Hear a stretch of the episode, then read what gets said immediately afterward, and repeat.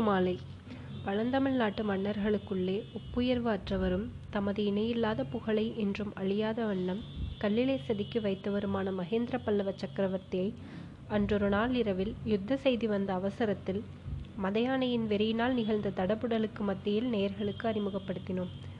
எத்தகைய சாமானிய குறுநில மன்னர்களையும் கூட அந்தந்த ராஜாங்க கவிகள் புத்தியிலே பிரகஸ்பதி என்றும் வித்தையிலே சரஸ்வதி என்றும் அழகிலே மன்மதன் என்றும் வீரத்திலே அர்ஜுனன் என்றும் கொடையிலே கர்ணன் என்றும் வர்ணிப்பதுண்டு. இந்த வர்ணனையெல்லாம் மகேந்திர சக்கரவர்த்தியின் விஷயத்தில் உண்மையிலேயே பொருந்துவதாயிருந்தது. மகேந்திரவர்மர் ஆஜானுபாகுவான தோற்றமுடையவர். அவருக்கு கம்பீரமான முகத்தில் பல நூறு வருஷங்களாக வாழையடி வாழையாய் வந்த ராஜகுலத்தின் வீரக்கலையோடு சிறந்த கல்வி ஆராய்ச்சியினாலும் கலை பயிற்சியினாலும் ஏற்படும் வித்யா தேஜஸும் பிரகாசித்தது. காஞ்சி நகரின் பிரசித்தி பெற்ற பொற்கொள்ளர்கள் சித்திர விசித்திர வேலைப்பாடுகளுடன் செய்த கிரீடம் குண்டலம் வாகுவலயம் வீரக்கடல் முதலிய ஆபரணங்கள் அவர் தரித்திருந்தார். அவருடைய விசாலமான வீரலட்சுமி குடிக்கொண்ட மார்பை விதவிதமான வர்ணங்களுடன் பிரகாசித்த நவரத்ன மாலைகள் அலங்கரித்தன.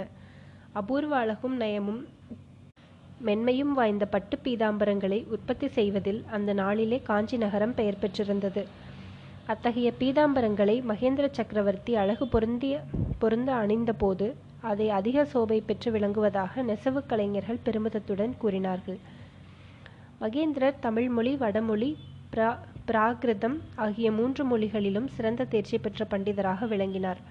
வடக்கே தக்ஷீலம் முதல் தெற்கே கன்னியாகுமரி வரை வரையில் உள்ள பண்டிதர்கள் மகா ரசிகரான மகேந்திர சக்கரவர்த்தியிடம் தங்களுடைய புலமையை காட்டி பரிசு பெறும் பொருட்டு காஞ்சி நகரில் வந்து மொய்த்த வண்ணம் இருந்தார்கள்.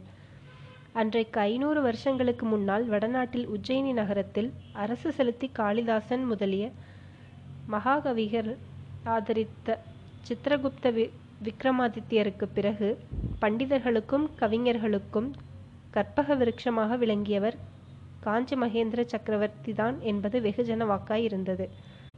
சித்திரம் சிற்பம் ஆகிய கலைகளில் சக்கரவர்த்தி ஆர்வம் கொண்டவரோடதல்லாமல் அவற்றை நன்றாக பயின்று அந்தந்த கலையில் வல்லவர்களாக இருந்த கலைவாணர் எல்லோரும் பார்த்து வியக்கும்படியான தேர்ச்சியும் பெற்றிருந்தார். சிற்பத்துறையில் மகேந்திரரின் அதிசயமான கற்பனைத்திறனைக் கண்டு வியந்து சிற்ப சாஸ்திர பண்டிதர்கள் அவருக்கு விசித்திர சித்தர் என்ற பட்டத்தை வழங்கியிருந்தார்கள்.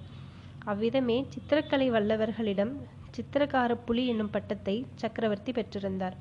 மத்தவிலாச பிரகாசனம் என்னும் ஹாஸ்ய நகர நாடகத்தை வடமொழியில் இயற்றி மத்தவிலாசர் எனும் பட்டத்தை அடைந்தார். சங்கீத சாஸ்திரத்தை கரை கண்டிருந்த ருத்ராச்சாரியாரிடமும் அவர் சங்கீதக்கலை பயின்று ஏழு நரம்புகள் உடைய பரிவாதினி எனும் வீணையை அபூர்வமாய் கையாளும் திறமை பெற்றிருந்தார். தாள வகையிலே சங்கீர்ண ஜாதி தாளத்தை அதிசயமாக கையாளும் வல்லமை காரணமாக சங்கீர்ண ஜாதி பிரகணர் என்னும் பட்டத்தில் அவர் அளித்திருந் அளிக்கப்பட்டிருந்தது.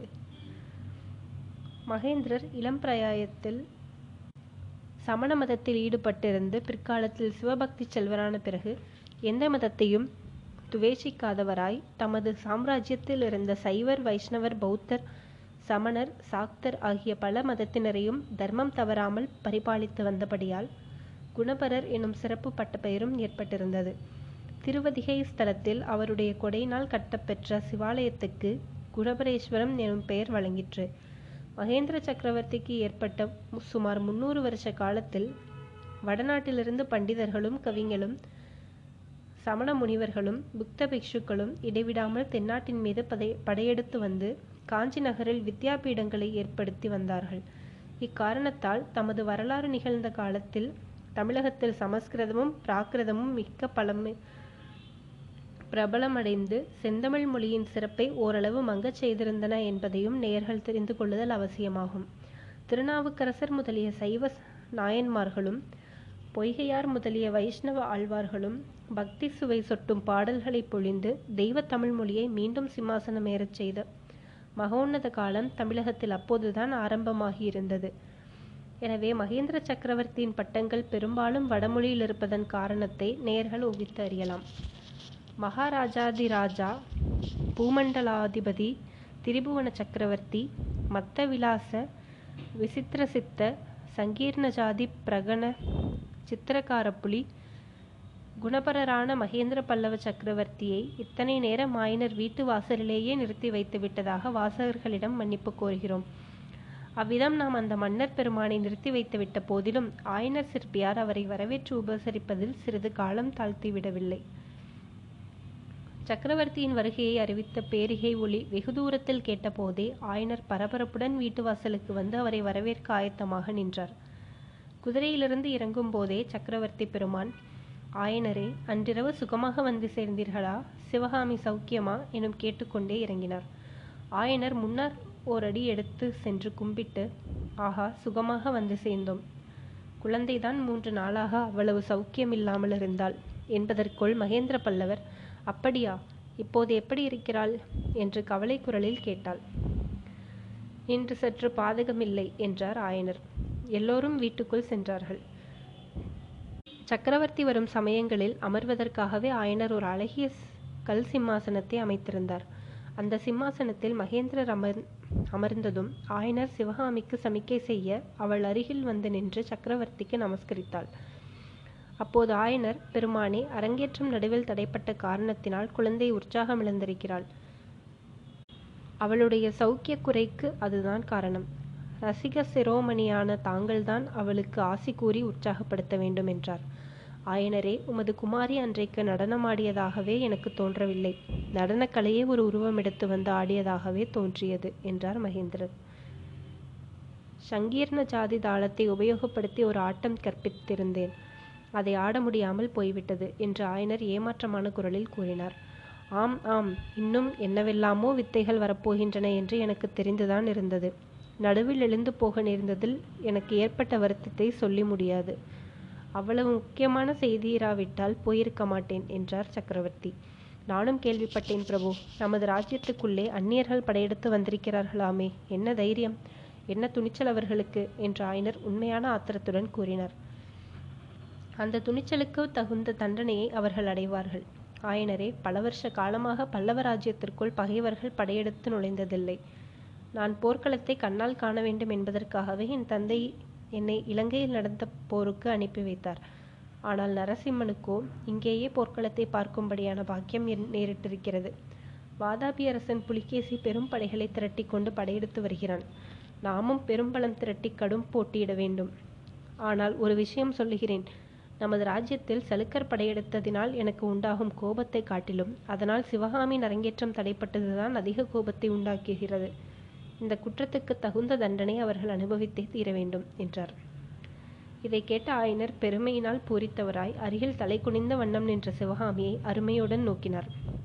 சக்கரவர்த்தி மேலும் கூறினார் அரங்கேற்றத்தன்று நான் என்னவெல்லாமோ திட்டம் போட்டிருந்தேன். அதெல்லாம் ஒன்றும் முடியாமல் போய்விட்டது. சபையிலே செய்திருக்க வேண்டிய சம்ம சம்மானத்தை இங்கேயாவது செய்யலாம் என்று உத்தேசித்திருந்தேன். அதற்கு ஆட்சேபனை ஒன்றுமில்லையே. இவ்விதம் சொல்லிக்கொண்டு சக்கரவர்த்தி தம் கையில் இரத்தினப்பையிலிருந்து அழகான இரட்டை வட முத்துமாலையை எடுத்தார். அப்போது ஆயனர் பெருமானே தங்கள் திருக்கரத்தினால் கொடுக்கும்போது எங்கே கொடுத்தால் என்ன?